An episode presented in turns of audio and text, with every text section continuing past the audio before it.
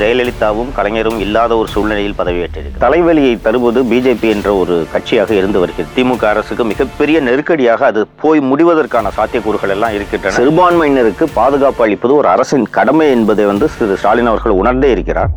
அறிந்ததில் அறியாதது with Savukku Shankar வணக்கம் நேர்களே மீண்டும் ஒரு அறிந்ததில் அறியாத நிகழ்ச்சியில் உங்கள் அனைவரையும் சந்திப்பதில் உள்ளபடியே மகிழ்ச்சி. மார்ச் ஒன்று திரு தமிழகத்தின் முதல்வர் திரு மு க ஸ்டாலின் அவர்களின் பிறந்த நாள் தமிழக முதல்வராகி திரு ஸ்டாலின் அவர்கள் கொண்டாடும் முதல் பிறந்த நாள் என்று இந்த பிறந்த நாளை சொல்லலாம். முத்துவேல் கருணாநிதி ஸ்டாலின் என்னும் நான். இந்த பிறந்த நாளை ஸ்டாலின் கொண்டாடுவதற்கு ஒரு நாளுக்கு முன்னதாக நேற்று உங்களில் ஒருவன் என்ற அவருடைய சுயசரிதையின் ஸ்டாலின் அவர்களே எழுதிய அவரது சுயசரிதையின் முதல் பாகத்தை முதல் பாகம் நேற்று வெளியிடப்பட்டது. காங்கிரஸ் கட்சியைச் சேர்ந்த திரு ராகுல் காந்தி தேஜஸ்வி யாதவ் கேரள முதல்வர் திரு பினராயி விஜயன் போன்றோர் இங்கே வந்திருந்தனர். நிகழ்ச்சி சிறப்பாக நடைபெற்றது. அது தொடர்பான செய்திகள் எல்லாம் ஊடகங்களில் வந்திருக்கின்றன.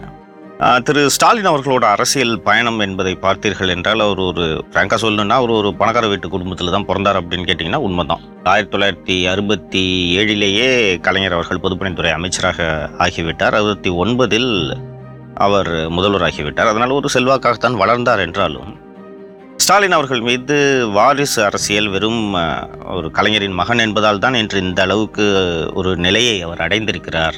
கட்சி தலைமை பதவிக்கு வந்து தமிழக முதல்வராகும் நிலைக்கு அவர் ஸ்- கலைஞரின் மகன் என்பதால் தான் வளர்ந்திருக்கிறார் என்பது ஒரு கூடுதலான குற்றச்சாட்டு என்று தான் பார்க்க வேண்டும். அதாவது ஒரு எக்ஸசிவ் அப்படின்ட்டு தான் சொல்லலாம். இந்த தலைமை பதவிக்கு வருவதற்கு ஸ்டாலின் அவர்கள் தன்னை தயார்படுத்தி கொண்டாரா என்றால் ஆம் என்று தான் சொல்ல வேண்டும். திராவிட முன்னேற்ற கழகத்தைச் சேர்ந்த நெருக்கடி நிலை காலத்தில் திராவிட முன்னேற்ற கழகத்தைச் சேர்ந்த எத்தனையோ பேர் தொண்டர்கள் தலைவர்கள் இருந்தாலும் இந்திரா காந்தி அரசு ஸ்டாலினைத்தான் நெருக்கடி நிலை காலத்தில் கைது செய்து சிறையில் வைக்க வேண்டும் என்று நினைத்தது. வெறுமனே ஒரு அரசியல் கைதியாக மற்றவர்களைப் போல் வெறும் கைது நடவடிக்கையோடு இல்லாமல் கடுமையான தாக்குதல்கள் ஸ்டாலின் அவர்கள் கலைஞர் கருணாநிதியின் மகன் என்ற காரணத்தாலே அவர் மீது தொடுக்கப்பட்டன. கல்லூரி படிக்கிற காலத்தில் தான் நான் மிசாவில் கைதானேன். கோபாலபுரம் வீட்டினுடைய அறையாகத்தான் சிறை இருந்துச்சு. அதுதான் என்ன செதுக்கியது.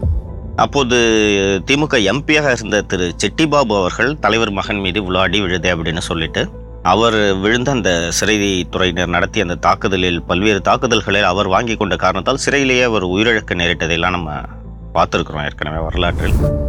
திரு ஸ்டாலின் அவர்கள் இளைஞரணி என்ற ஒரு அமைப்பை திமுகவில் உருவாக்கி நீண்ட நெடிய காலம் பயணித்துதான் இன்று இந்த நிலையை வந்து அடைந்திருக்கிறார். அவருக்கு ஒரு பிறந்தநாள் அன்று வெறுமனே வாழ்த்து செய்திகளோடு நிறுத்திவிடாமல் இவரைப் போல ஒரு தலைவரை தமிழகமோ இல்லை உலகமோ கண்டதே இல்லை என்று ஆளுங்கட்சியினர் வழக்கமாக அதிகாரத்தில் இருப்பவர்களை நோக்கி அள்ளி வீசும் புகழறைகளை போல இல்லாமல் ஸ்டாலின் அவர்கள் முன்னால் என்ன கடமைகள் இன்னும் இருக்கிறது? அவர் அவர் அவர் அவர் மீது சுமத்தப்பட்டுள்ள பொறுப்பு என்ன என்பதை இந்த நேரத்தில் சுட்டிக்காட்டுவது சரியாக இருக்கும் என்று நினைக்கிறேன். கலைஞர் அவர்கள் கூட சந்திக்காத ஒரு நெருக்கடியை ஸ்டாலின் இந்த காலகட்டத்தில் சந்தித்துக் கொண்டிருக்கிறார். அரசியல் ரீதியான நெருக்கடி சமூக சமூக ரீதியான நெருக்கடி என்று பல்வேறு நெருக்கடிகளை திரு ஸ்டாலின் அவர்கள் சந்தித்துக் கொண்டிருக்கிறார் என்று தான் நம்ம பார்க்கணும்.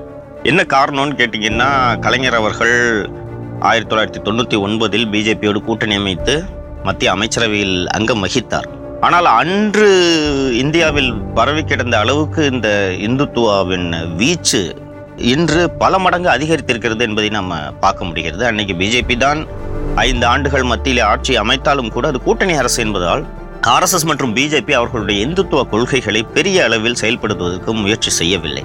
ஆனால் ஸ்டாலின் எப்போது முதல்வராக தமிழக முதல்வராக பதவியேற்கிறார் என்றால் ஜெயலலிதாவும் கலைஞரும் இல்லாத ஒரு சூழ்நிலையில் பதவியேற்றிருக்கிறார். மேலும் இந்துத்துவ சக்திகள் முன்னெப்போதும் இல்லாத வகையில் ஒரு மிகப்பெரிய வீச்சோடு இந்தியாவை இந்து நாடாக மாற்றுவதற்கான தீவிர முயற்சிகளில் ஈடுபட்டு கொண்டிருக்கக்கூடிய ஒரு சமயத்தில் திரு ஸ்டாலின் அவர்கள் தமிழக முதல்வராக பொறுப்பேற்றிருக்கிறார். ஸ்டாலின் அவர்கள் தமிழக முதல்வராக பொறுப்பேற்றதிலிருந்து இவ்வளோ நாள் நீங்கள் பார்த்தீங்கன்னா கலைஞர்லாம் சிஎம் இருக்கும்போது அவங்க அவர் அதிகபட்சம் ஜெயலலிதா கூட தான் அரசியல் பண்ண வேண்டிய நெருக்கடி இருந்துச்சு. இன்னைக்கு செல்வி ஜெயலலிதா அவர்கள் இல்லை என்றாலும் கூட அதிமுக இருக்கிறது என்றாலும் கூட திமுக அரசுக்கு அதிமுகவை விட அதிக அளவில் தலைவலியை தருவது பிஜேபி என்ற ஒரு கட்சியாக இருந்து வருகிறது. தலைவலியை தருது அப்படின்ட்டு நான் சொன்ன உடனே அரசியல் ரீதியாக ஸ்டாலினுக்கு சிக்கல் உண்டு பண்ணுறாங்கன்னு நம்ம அதை புரிஞ்சுக்க கூடாது சமூக ரீதியான சிக்கலை உருவாக்குவதற்கு பிஜேபி ஆர்எஸ்எஸ் சக்திகள் முயற்சி செய்து கொண்டிருக்கின்றன. குறிப்பாக தமிழகத்தில் மதக்கலவரம் உருவாவது போன்ற ஒரு சூழலை உருவாக்கும் வேலைகளில் சங் பரிவார் அமைப்புகள் ஈடுபட்டு கொண்டிருக்கின்றன. நமது கல்வி மொழி இனம் பண்பாடு என அனைத்தின் மீதும் தொடர் தாக்குதல்கள் நடத்தப்பட்டு கொண்டிருக்கின்றன. ஸ்டாலின் அவர்கள் வந்து ஒரு மத்திய அரசு பதவியேற்று ஏழு ஆண்டு காலம் முடிந்த நிலையில் ஸ்டாலின் பதவியேற்கும் இந்த சமயத்தில் கிட்டத்தட்ட இந்த ஏழு வருஷத்தில் மாநில அரசுக்கான உரிமைகள் ஒவ்வொன்றாக டைல்யூட் பண்ணுற வேலையை சென்ட்ரல் கவர்மெண்ட் ஏறக்குறைய செய்து முடித்து விட்டார்கள் என்றே சொல்லலாம். மேலும் பிஜேபி ஆளாத மாநிலங்களில் அந்தந்த மாநிலங்களில் உள்ள மத்திய அரசின் பிரதிநிதியான ஆளுநர்களை வைத்து மாநில அரசுக்கு எந்தெந்த தொல்லை எப்படி எப்படியெல்லாம் தொல்லைகள் கொடுக்க முடியும் என்று அவர்கள் அதற்கான முயற்சிகளில் ஈடுபட்டு கொண்டிருக்கிறார்கள். இந்த மாதிரி ஸ்டாலின் முன்னாடி ஒரு பல்வேறு சவால்கள் இருக்கின்றதை தான் நம்ம இந்த நேரத்தில் சொல்ல விரும்புகிறோம் சமுதாயத்தை பிளவுபடுத்துறதுக்கான வேலையில் பண்ணுறாங்க இப்போ நார்மலாக அரசியல் கட்சிகள் என்ன சொல்லுவாங்கன்னா திமுக இவ்வளோ ஊழல் பண்ணுறாங்க ஸ்டாலின் சொன்ன வாக்குறுதிகள் நிறைவேற்ற இப்படிதான் குற்றச்சாட்டுகள் வரும். ஆனால் ஸ்டாலின் இந்து மதத்தினருக்கு விரோதி திமுக கட்சியே இந்துக்களின் விரோதி என்ற மாதிரியான ஒரு பிம்பம் கட்டமைக்கப்பட்டு கொண்டிருக்கிறது. இன்னும் வரக்கூடிய நாட்களில் குறிப்பாக இரண்டாயிரத்தி இருபத்தி நாலு மக்களவை தேர்தலை நோக்கி இந்தியா பயணிக்கக்கூடிய அந்த சூழ்நிலையில் போக போக இந்த இந்துத்துவ சக்திகளின் தாக்குதல் மிக மிக அதிகரிக்கும் என்றே நாம் எதிர்பார்க்க வேண்டியுள்ளது. தமிழகத்திலும் இந்த தாக்குதல்கள் அதிகரிக்கும். வ- தொடர்ந்து செய்திகளை கவனித்து வரும் நேயர்கள் நீங்கள் பார்த்துருப்பீங்க. இந்த திருக்கட்டுப்பள்ளியில் ஒரு மாணவி தற்கொலை செய்து கொண்ட விவகாரத்தை கிட்டத்தட்ட ஒரு மாதத்துக்கும் அதிகமாக ஒரு கட்டாய மதமாற்ற பிரச்சனையாக மாற்றுவதற்கு பிஜேபி எப்படி முயற்சி செய்ததுன்றதெல்லாம் பார்த்தோம். இதெல்லாம் ஸ்டாலின் முன்னாடி வரக்கூடிய புதிய சவால் அப்படின்ட்டு தான் நம்ம பார்க்கணும். ஏன்னா வெறுமனே இது ஒரு சட்டம் ஒழுங்கு பிரச்சனையாக இல்லாமல் இது ஒரு சமுதாய பிரச்சனையாக பார்க்க வேண்டும். சமுதாயத்தில் இருக்கக்கூடிய சிறுபான்மையினருக்கு பாதுகாப்பு அளிப்பது ஒரு அரசின் கடமை என்பதை வந்து திரு ஸ்டாலின் அவர்கள் உணர்ந்தே இருக்கிறார். அண்டு uh, இந்த எட்டு ஒன்பது மாதம் ஆகிவிட்டது என்று நினைக்கிறேன். இந்த ஒன்பது மாத கால ஆட்சியில் குறைகளே இல்லை என்று திமுக ஆட்சியை சொல்ல முடியாது. ஆங்காங்கு சில குறைகள் இருக்கின்றன. ஆனால் நம்பிக்கை அளிக்கும் விதமாக திரு ஸ்டாலின் அவர்கள் இதுவரை ஆட்சி நடத்தி கொண்டிருக்கிறார். இந்த நற்பெயரை தொடர்ந்து அடுத்த ஐந்தாண்டுகளுக்கு ரெண்டாயிரத்தி இருபத்தி ஆறில் தமிழகம் அடுத்த தேர்தலை சந்திக்க சட்டப்பேரவை தேர்தலை சந்திக்கும் வரையில் இந்த நற்பெயரை கவனமாக இதை மெயின்டைன் பண்றது மட்டும் ஸ்டாலினோட ரெஸ்பான்சிபிலிட்டி இல்லை. நேற்று நடந்த அந்த ஸ்டாலினோட நூல் வெளியீட்டு விழா கூட்டமே பார்த்தீங்கன்னா கிட்டத்தட்ட அது வந்து ஒரு சோஷியல் ஜஸ்டிஸ் ஃப்ரண்ட் மாதிரியான இம்ப்ரெஷனை நமக்கு கிரியேட் பண்ணிச்சு. பீகார்லேருந்து ராஷ்ட்ரிய ஜனதா தள் அமைப்பைச் சேர்ந்த தேஜஸ்வி யாதவ் கேரளாவை சேர்ந்த கம்யூனிஸ்ட் கட்சியின் சீஃப் மினிஸ்டர் திரு பினராயி விஜயன் கேரளாவில் நேருக்கு நேராக தேர்தலில் எதிரெதிர் துருவங்களில் நிற்கக்கூடிய காங்கிரஸ் இடதுசாரிகளை எல்லாம் ஒரே மேடையில் வச்சதுன்றதெல்லாம் ஒரு சிறப்பான விஷயம். அண்ட் நெருக்கடியான காலகட்டத்தில் கடுமையான போராட்டங்களை சந்தித்துக் கொண்டிருக்கக்கூடிய காஷ்மீர் மக்களின் பிரதிநிதியாக ஒமர் அப்துல்லா வந்து நேற்று ஒரு மிகச்சிறப்பான உரையை எல்லாம் ஆற்றினார். இந்த ஒற்றுமையை அடுத்த கட்டத்துக்கு எடுத்துட்டு போகும் பொறுப்பு திரு ஸ்டாலின் அவர்களிடம் இருப்பதாக நாம் வந்து உணர்கிறோம். இதையெல்லாம் ஸ்டாலின் அவர்கள் கவனத்தில் எடுத்துக்கொண்டு வரலாறு அவர் தோள்களின் மீது மிகப்பெரிய பொறுப்பை சுமந்திருக்கிறது என்பதை திரு ஸ்டாலின் அவர்கள் உணர வேண்டும்.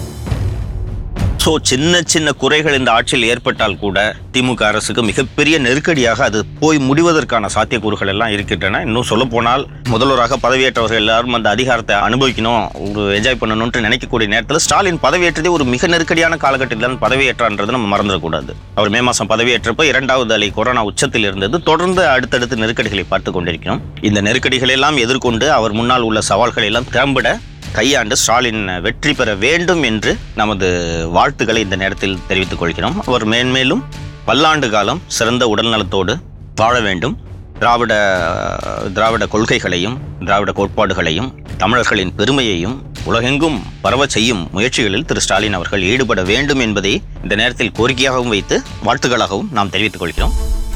தமிழகத்தில் தொண்ணூறுகளுக்கு பிறகு முதல் முறையாக ஆளுநருக்கும் மாநில தேர்ந்தெடுக்கப்பட்ட மாநில அரசுக்குமான மோதல்ன்றது கிட்டத்தட்ட ஒரு முப்பது ஆண்டு காலத்துக்கு பிறகு இப்போதுதான் முதல் முறையாக மீண்டும் இங்கே தொடங்கி இருக்கிறது என்பதை பார்க்க முடிகிறது. தமிழக அரசோடு ஆளுநருக்கு ஏற்பட்ட முரண் குறித்தெல்லாம் விரிவாக அடுத்த செக்மெண்ட்ல நம்ம பார்க்க போறோம். நன்றி.